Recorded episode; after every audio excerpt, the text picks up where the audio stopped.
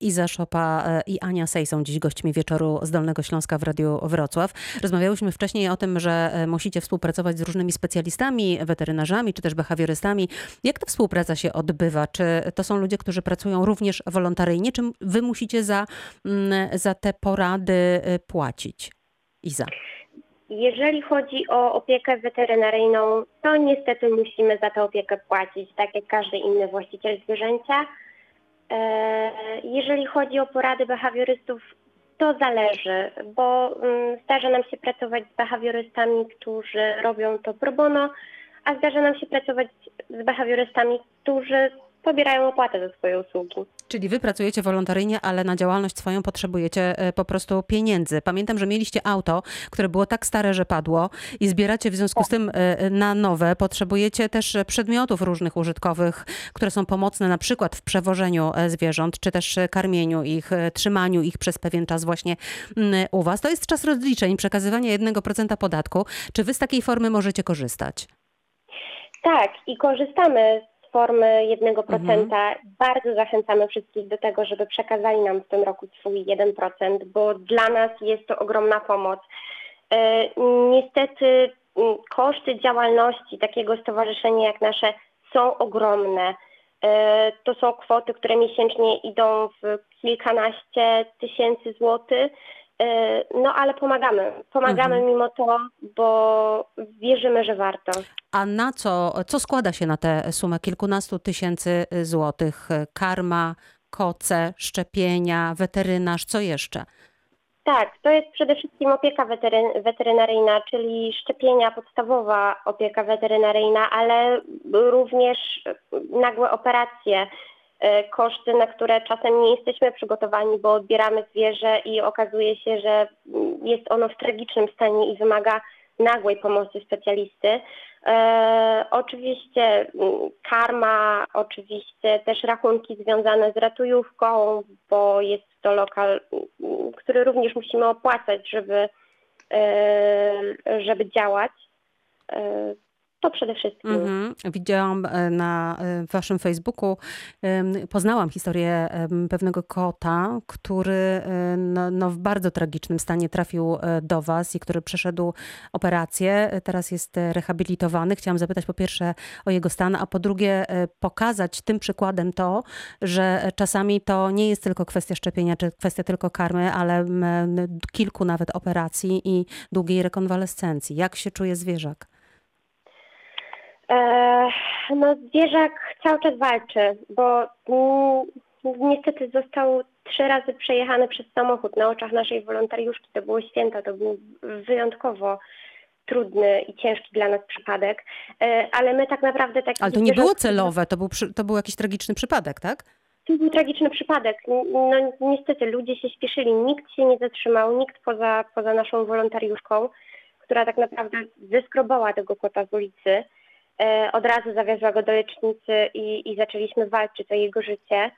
E, no ale tak naprawdę takich, takich historii, gdzie zwierzęta potrzebują nagłej pomocy, bo w każdej chwili e, mogą umrzeć, mamy mnóstwo.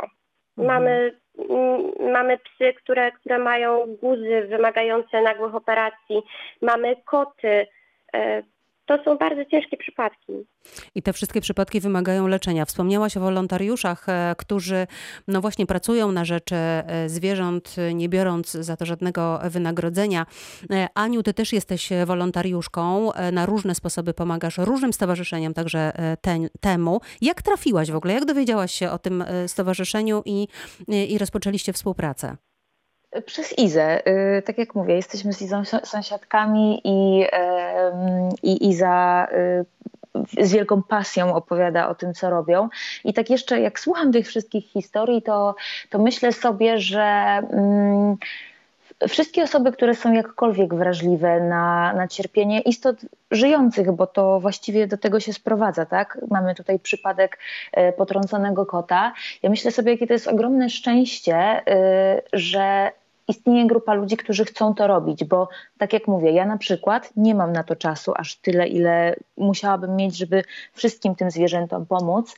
E, stąd kupienie na przykład zestawu ręczników papierowych i dostarczenie ich do ratujówki e, daje mi poczucie, że e, robię coś, żeby tym zwierzętom pomóc, a niekoniecznie odziera mnie z jakiejś, jakichś ogromnych ilości czasu.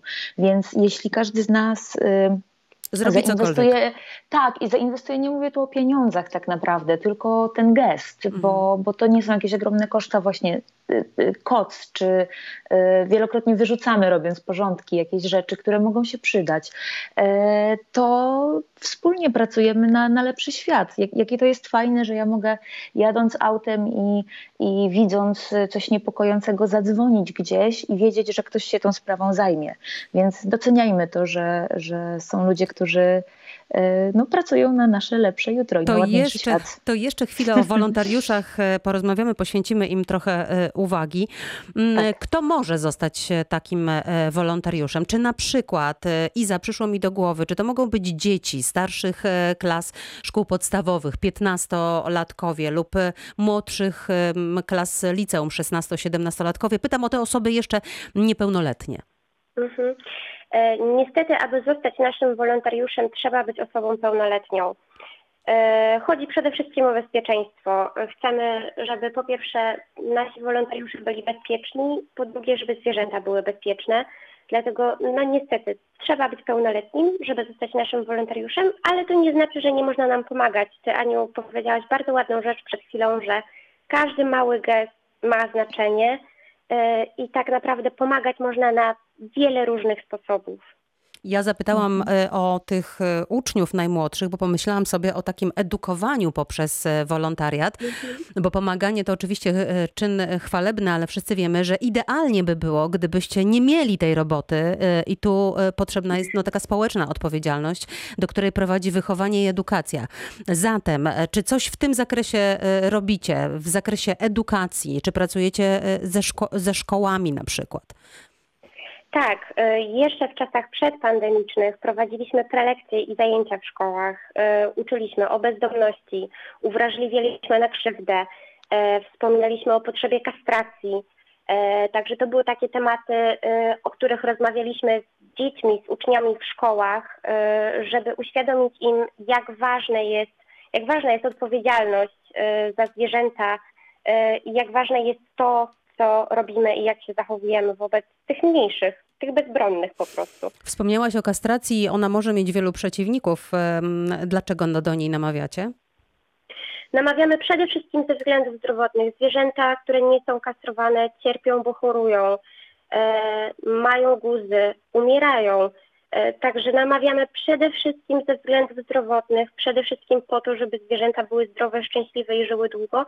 Oczywiście również ze względu na to, aby y, ograniczać bezdomność.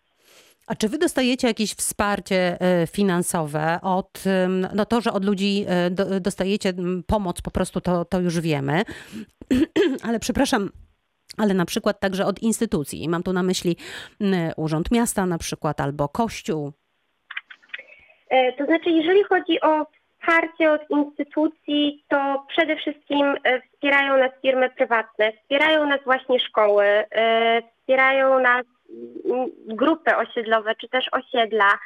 E, w tym roku udało nam się podpisać porozumienie i jesteśmy charity partner z, z PPG, także to są, to są takie małe sukcesy, ale przede wszystkim wspierają nas ci mali, ci lokalni, e, gdzieś tam jakieś lokalne wrocławskie biznesy, czy nawet restauracje, z którymi e, tym roku mieliśmy okazję ruszyć z akcją zwierzaki na kartony i oni pomagali nam poprzez naklejanie naszych naklejek na swoje na swoje kartony czy na swoje pudełka, w których y, dowozili jedzenie i w ten sposób promowali grupę Rato i promowali to, co robimy. Drzwi otwarte organizujecie, jak zapowiadałaś, przesuwane z tego miesiąca na, na, na przyszły, bo mamy nadzieję, że już nie będzie lockdownu i że będziecie mogli otworzyć drzwi ratujówki i pokazać zwierzaki swoje i swoją, e, swoją pracę. Przypomnijmy e, kiedy i powiedz Iza, gdzie można znaleźć informacje na wasz temat, gdyby ktoś, no właśnie, chciał się na przykład stać takim wolontariuszem i wam pomagać.